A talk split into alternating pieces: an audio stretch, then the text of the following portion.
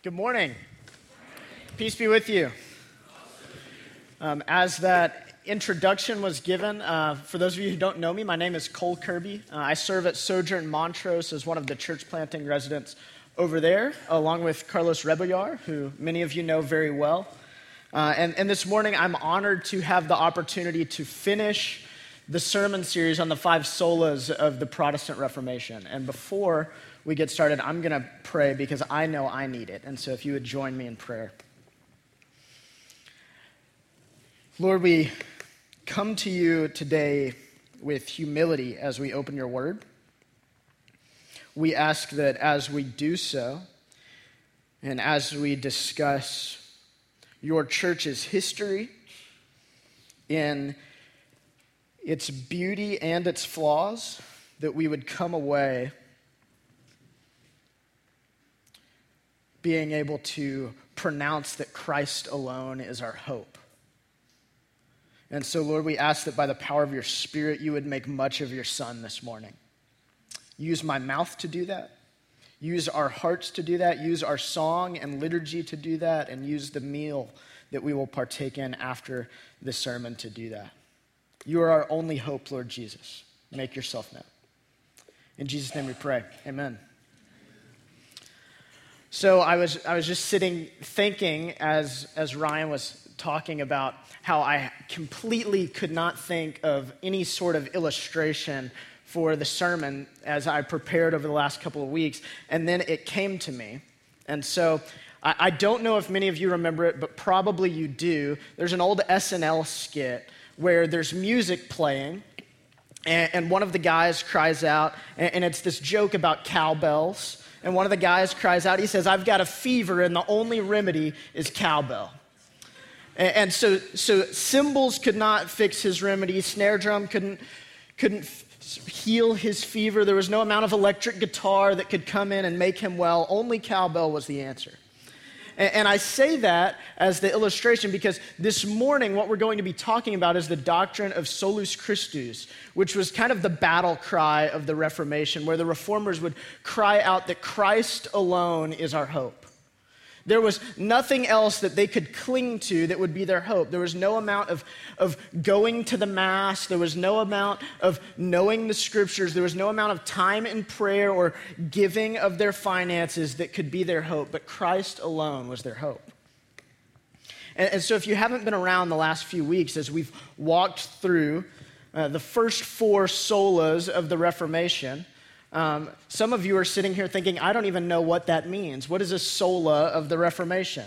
And, and so we have taken throughout church history five key doctrines or teachings that came out of the Protestant Reformation. And the reason we're talking about it is because we're celebrating the 500 year anniversary of Martin Luther nailing his 95 Theses up at the church in Wittenberg, which most of us probably have in our mind as this big, elaborate event where thousands of people were gathered around chanting. And, and it wasn't like that at all. He went at night and quietly posted his theses on a bulletin board that was found the next morning. And so it wasn't that exciting, but it is where we mark the beginning of what we call the Protestant Reformation. In the last four weeks, we've talked about the the other four foundational doctrines. We've talked about sola scriptura, which is the, the doctrine or teaching that the Bible alone can be our chief authority as the church, that, that from only the Bible can we go first to find authoritative teaching, and that is what should shape the life of the church. We've said that faith alone is, is the way that we access God's grace, that there's no amount of works or participation that would give us access to God's grace, but only faith in Christ and His work. We've said that we're saved by grace alone, that there's nothing that we can do to earn the merit that God would give us to forgive us of our sins or, or give us hope, but that it's all of God's grace and His goodness. And we've said that that all of the aim of Christian living and the church is for the glory of God alone, soli deo gloria. And this morning, we will talk about solus Christus, Christ alone. Christ alone is the mediator between God and men. God and humanity has one mediator, and that is our Lord Jesus Christ. He alone is our hope for the forgiveness of sins, as He's a sufficient Savior. Nothing else can gain merit for us but Christ and His righteousness. And so, as we look into this promise that God has for us, let's look again to the text from 1 Timothy chapter 2 where Paul writes, For there is one God, and there is one mediator between God and men, the man Jesus Christ, who gave himself as a ransom for all, which is the testimony given at the proper time. So there is no amount of spirituality or moral righteousness or church going or knowledge of the Bible or any other thing that can save you only relationship with God that is mediated by Jesus and based upon his sacrificial death, his victorious resurrection over death. Only that can save you. And so the doctrine known as solus Christus, meaning Christ alone, is truly the battle cry of God's church. That Christ alone is our hope as he mediates a relationship between flawed and sinful people like us and a perfect and holy God of the universe. And so, to understand this doctrine, we'll first jump into a little bit of historical context. Why did this arise out of the Protestant Reformation? Because it doesn't sound like this is something that is, was new to the church, that Christ alone would be the hope of humanity. And it, and it wasn't new. In the Reformation, the doctrines of the four solas were not new things to the church, they were just re emphasized and recovered as the church had, had lost its way and lost a bit of clinging to the authority of Scripture first. So, Solus Christus becomes a battle cry for the reformers because it's a, a way of them saying that Christ is the only person responsible for saving, and that he was all that someone needed to come before God in prayer, in confession, and in repentance. Christ alone mediates this beautiful relationship between God and humanity. And when we say that Christ mediates, what we mean is that he is the only person or way through which people can have access to God that he stands between us and God, constantly pleading our case if we are to put our hope in him. And the reformers were adamant about this doctrine, primarily because of two practices of the Roman Catholic Church at the time. The first was the practice of penance, which the Roman Catholic Church observed as one of their seven sacraments, whereas we, as the Protestant Church, observe two sacraments baptism and the Lord's Supper. And penance was, was this process, or, and is this process, through which the Catholic Church teaches that sin that is committed is dealt with. And so the church taught that, that you were first infused with grace at the moment of your baptism, which typically took place as an infant. Eh, but then and so by that, you were justified and, and made right with God. But you could lose that justification and your salvation hopes by committing what the church called mortal sins. And, and mortal sins are, are sins that were premeditated, that someone knows are wrong and chooses to do so anyway. Sins like stealing or committing adultery or murder.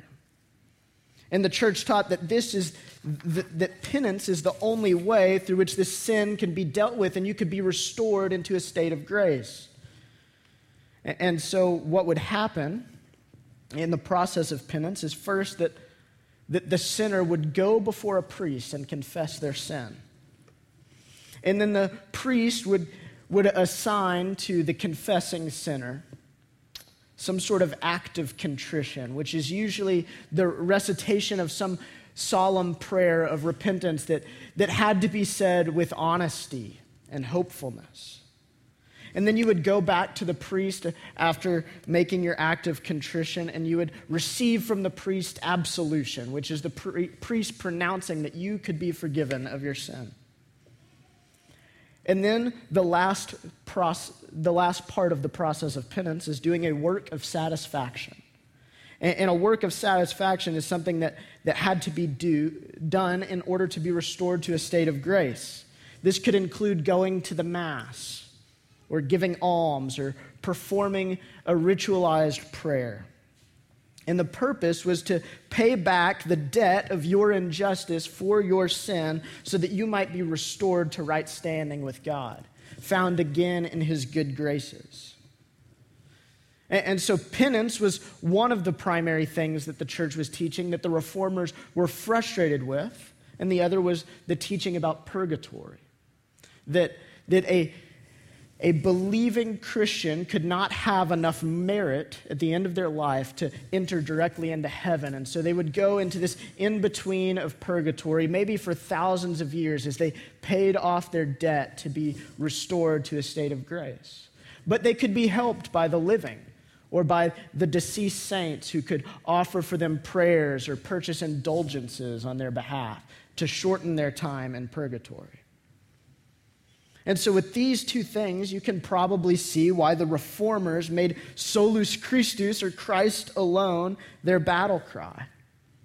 Because at the center of both of these things, both penance and purgatory, are the works of men a baptism performed by men, sin committed by men, a process of repentance based upon a human priest mediating grace through the works of a repentant sinner. Or purchasing indulgences and, and making prayers and giving alms so that one might have their debt paid in purgatory to enter into heaven. And the reformers wondered where is Christ in all of this? Have we lost our way? Was his death on the cross not sufficient? To forgive sins? Is his work right now at the right hand of God as our great high priest not powerful enough to keep us in the faith? And these are the questions that the reformers began asking as they cried that Christ alone is responsible for salvation, the forgiveness of our sins, and, and He alone is responsible for presenting us in the end as holy and righteous and beloved not on our works or, or what we have done or what others have done on our behalf. He is our only mediator, and we need nothing else. Martin Luther put it this way, and this is one of my favorite quotes, maybe in all of human history. He says, Be a sinner and sin boldly, but believe and rejoice in Christ even more boldly. For he is victorious over sin, death, and the world. It is enough that by the riches of God's glory, we have come to know the Lamb that takes away the sin of the world. No sin will separate us from the Lamb, even though we commit fornication and murder a thousand times a day.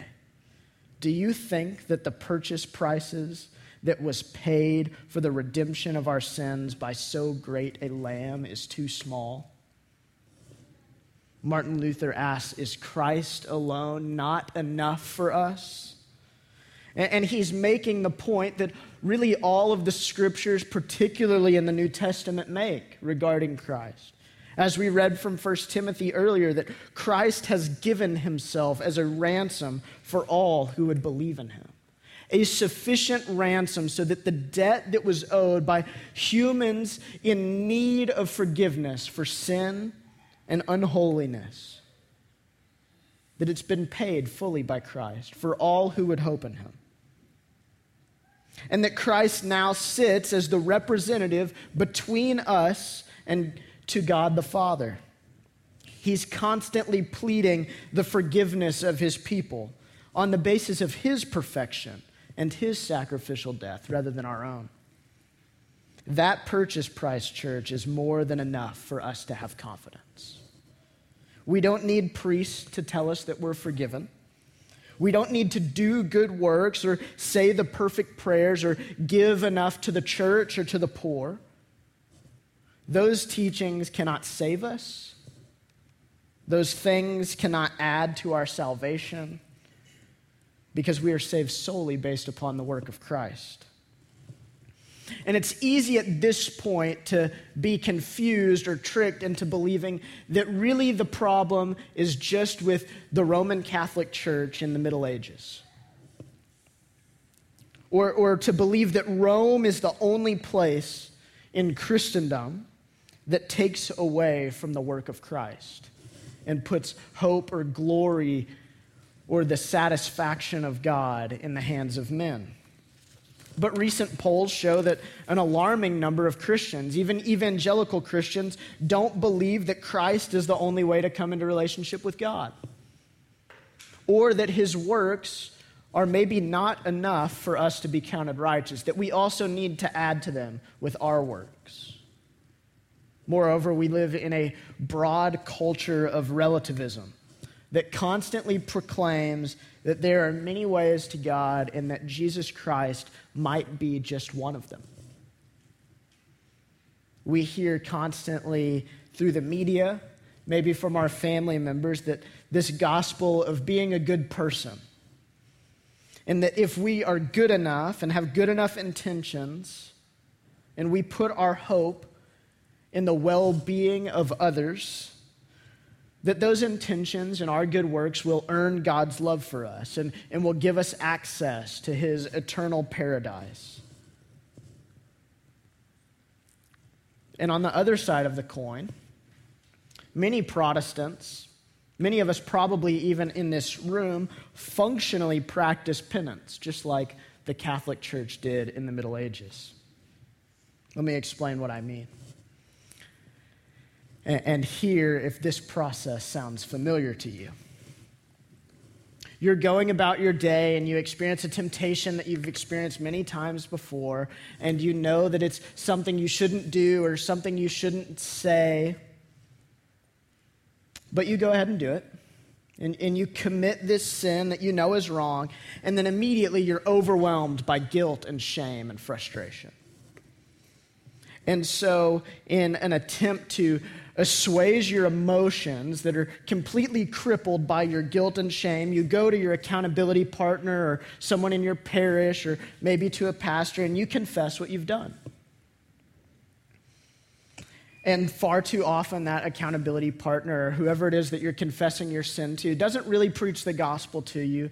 They just say, I, you know, I do that too, and it's okay, and you can move on. But they also will probably prescribe to you some sort of act of contrition, some sort of healthy diet of quiet times and, and a few moments spent with your prayer journal. And so you read Psalm 51 a few times and you write a quick note in your journal, and, and your conscience begins to feel back into a state of health, and you move on. And, and what I don't want to say this morning is that confessing sin to a brother or sister is wrong. In fact, the Bible tells us that we must do that. And what I don't want to tell you is that time spent in your Bible or with your prayer journal is wrong. But the question is is are you putting your hope for forgiveness, for the removal of your guilt and shame in that process? Or is that process pointing you to the Lord Jesus Christ who is your only hope in those moments? Do you believe that you're forgiven because you've confessed to a brother? Or do you believe that you're forgiven because Christ's death on the cross was sufficient for you? Do you trust Christ alone to be your only hope in life and death for the forgiveness of sins and access to a relationship with God? Or do you trust your own good works, your own process of repentance, your own involvement in a church family? Your tithes, your offerings, your service at a nonprofit, the prayers and encouragement of others. Church, we must live as a people who truly believe that Christ is our only hope. We can't supplement his works with ours. We can't know God apart from clinging to him in faith. We need no other Savior because Christ is a perfect Savior. Paul tells us this in Colossians. He says, He has delivered us from the domain of darkness and transferred us to the kingdom of his beloved Son, in whom we have redemption, the forgiveness of sins. He, being the Lord God, has delivered us from the domain of darkness into the kingdom of his beloved Son. Notice first, he has delivered us. This is a past tense.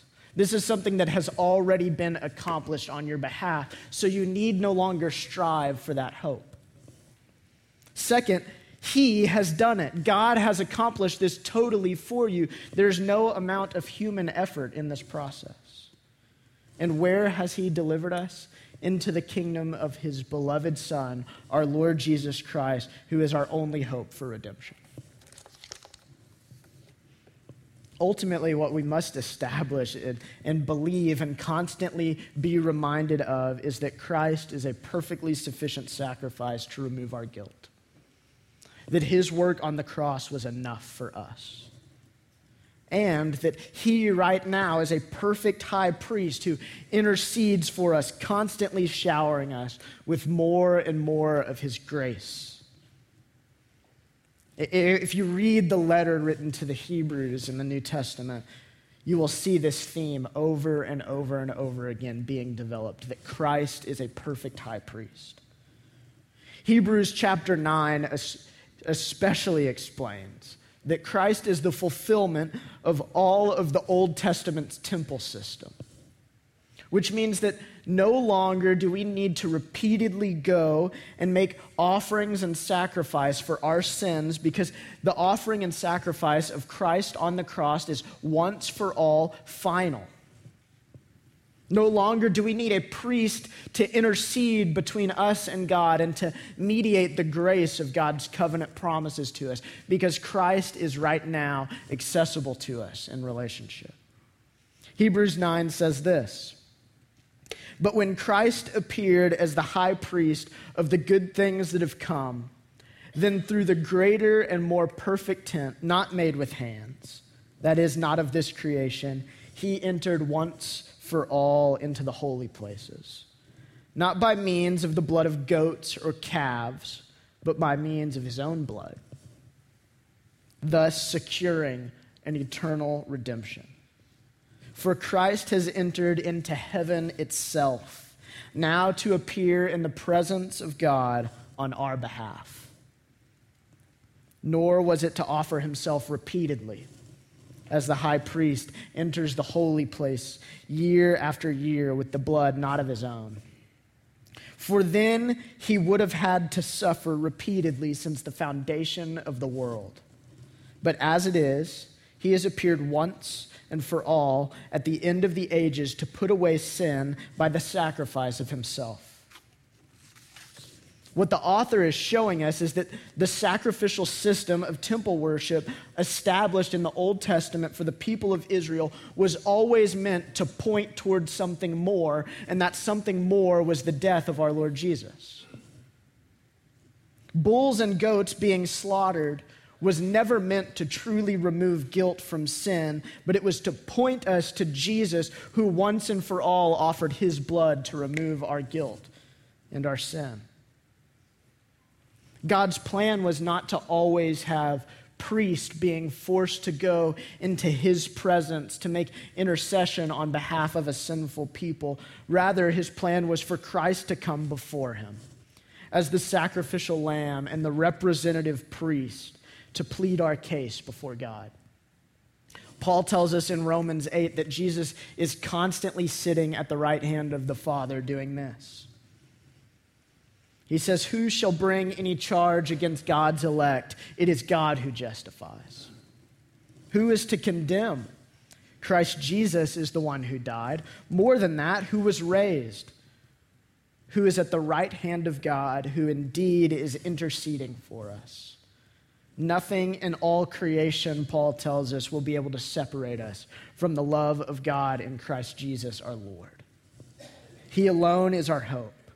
We don't need priests or penance. We don't need guilt driven robotic cycles of confession. We don't need our own good works or a certain level of maturity in the faith or a certain level of theological knowledge. We need only to hope in Christ. our spotless lamb, our faithful priest who constantly is in the heavenly realms praying that we might remain in him. Ephesians 2 says this about you, church. It says, So then you are no longer strangers and aliens, but you are members of the household of God, built on the foundation of the apostles and the prophets, Christ Jesus himself being the cornerstone, in whom the whole structure, being joined together, grows into a holy temple in the Lord. In him you also are being built together together into a dwelling place for God by the Spirit. So, this is the reality that the reformers were striving for in the Middle Ages. While Rome had essentially reverted back to Old Testament temple worship, where sacrifice had to be repeatedly made through the Mass and confession and penance and the purchasing of indulgences, priests being forced to mediate between God and his people. The reformers knew that there was a better and more perfect covenant promise for the people of God that existed solely in the person and work of Jesus Christ. No longer does the presence of God reside in buildings built by men, but in the hearts of those who have faith in Christ. No longer is there a need for fear of unforgiveness with every momentary sin because the sacrifice of Christ was perfect, sufficient, and it's finished.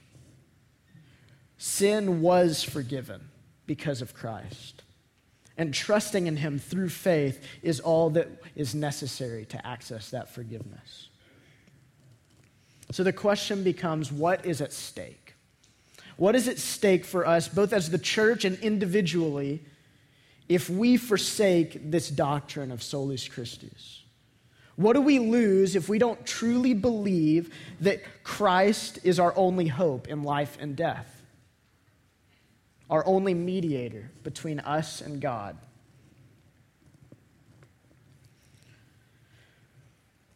Two worldviews can emerge out of that. First, if, if Christ isn't enough to grant us forgiveness, and, and receiving God's grace becomes something that we have to earn on some level, we will be forced into moralism which says that we must earn our salvation based upon our ability to avoid doing bad things and our ability to do only good things. Or we could fall into the worldview of relativism. If Christ is not the only way to relationship with God, if he is not the only mediator between God and humanity, then we lose the exclusivity of the Christian faith and we'll be forced to admit that Jesus is just one way to access a nebulous God who really believes you can do whatever you think is best in your heart. And you'll be rewarded for it. The problem with that is that that is not what the Bible proclaims. That is not what Jesus proclaims, for he said, I am the way, the truth, and the life. No one comes to the Father except through me. If our hope cannot be in Christ alone, then it must be also in something or someone else. And that something or someone else will always be a created thing or a created person rather than the perfect creator himself. So, if Christ alone can't be our hope, then ultimately we lose any amount of assurance that we have that we are in a safe place of re- redeemed relationship with God. We lose any assurance of salvation if we put our hope in anything other than Christ. Not only do we lose that, but if Christ alone is not our hope, then the last four weeks proclaiming the other four solas of the Reformation was all done in vain because if Christ alone isn't our hope, then none of those things make sense because He alone is the reason that they're true and helpful. We say sola scriptura, that the Bible alone is our authority. And Christ taught after his resurrection, he walked with men on a road to Emmaus and explained that all of the law and the prophets taught about him. And if Christ alone isn't our hope, then 75% of our Bible, the Old Testament, becomes nothing more than a history lesson. So, why would it be authoritative? But if we believe that it teaches about our only hope being in Jesus Christ, then the whole Bible becomes authoritative and helpful and profitable for us. We can't say that we are saved only by grace if Christ alone isn't our hope because we wouldn't be able to trust only in his work on our behalf. We would have to earn some level of our salvation. So sola gratia goes out the window. If Christ isn't our only way to access God in relationship, then we can't say faith alone accesses the grace of God. There would have to be supplementary works or some other mediator that would give us access to God. So sola fide goes out the window. And if the Bible consistently proclaims that all of human history and all of the created world exists solely to make much of God through his Son, Jesus Christ, then we certainly can't say that all of these things are for the glory of God alone. Because if he's not a sufficient Savior, then I probably deserve some of the glory for my salvation. Or at least my pastors do, or my parents do, or somebody else must. God can't be the only one deserving of glory in that situation. But as it is, Christ alone is our hope. And all of those other things are helpful and sound and accurate and beautiful realities about the nature of God as he reveals himself to the world. And they all hinge upon the lordship and sufficiency of Jesus. The Bible is about Jesus and contains all the truth that we need to be saved, but, church, the Bible cannot save you. God's grace is the beautiful method by which we are saved, but grace is only afforded on account of the work of Jesus. And apart from him, even God's grace will not save you. You will have no access to it.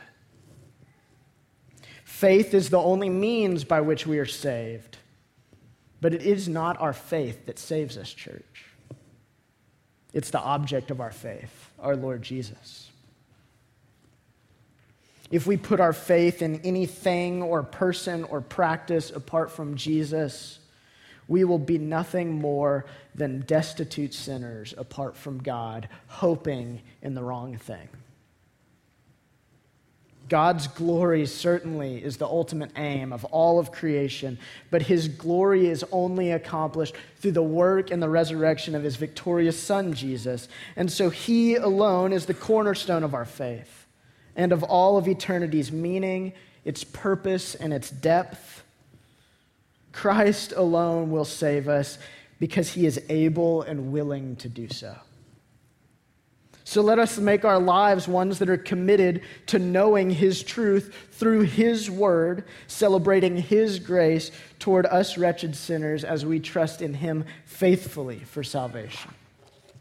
And in all of this, God will receive glory, though none of it will be because of us. Christ alone is the reason that any of us live and move and have purpose. He is a lovely Savior, church.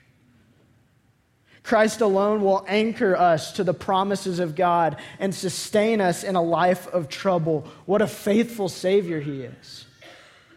Christ alone will give us confidence in our soul's condition when we feel tired and far from obedient to the things that God has called us to because He's a merciful Savior.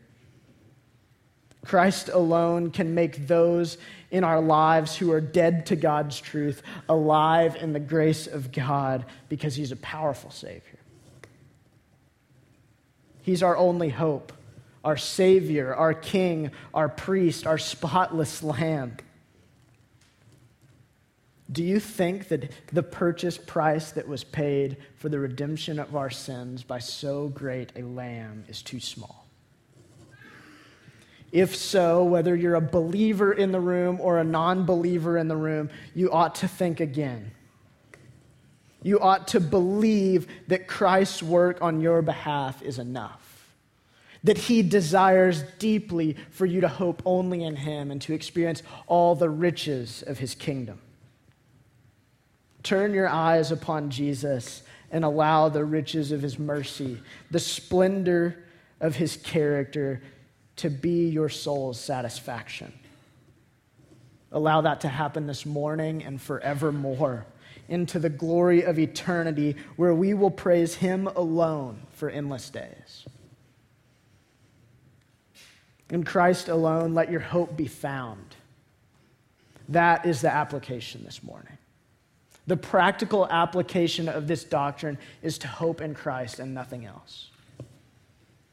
Because there's nothing more beautiful to behold, more worthy to trust in, and more exhilarating to serve than our victorious Savior, Jesus Christ, our matchless King. Let's pray. Lord, by the power of your Spirit, would you draw our hearts to you in faith? That we would hope in the work of your Son and in your Son alone. I pray this morning that if there are those of us in the room who have called ourselves Christians but have put our hope in our works or or the things that we do or the people we're associated with, that you would crush those idols and turn our gaze solely upon your Son. Lord, by the power of your Spirit, I pray that this morning, if, those, if there are people in the room who have yet to put their hope in you, if they've yet to trust your Son's work on their behalf, would you soften their hearts to it? And as we come to the table this morning, would you satisfy us? Not only with bread and juice, but with the ministry of your Spirit as we experience the work of Christ on our behalf. In Jesus' name we pray. Amen.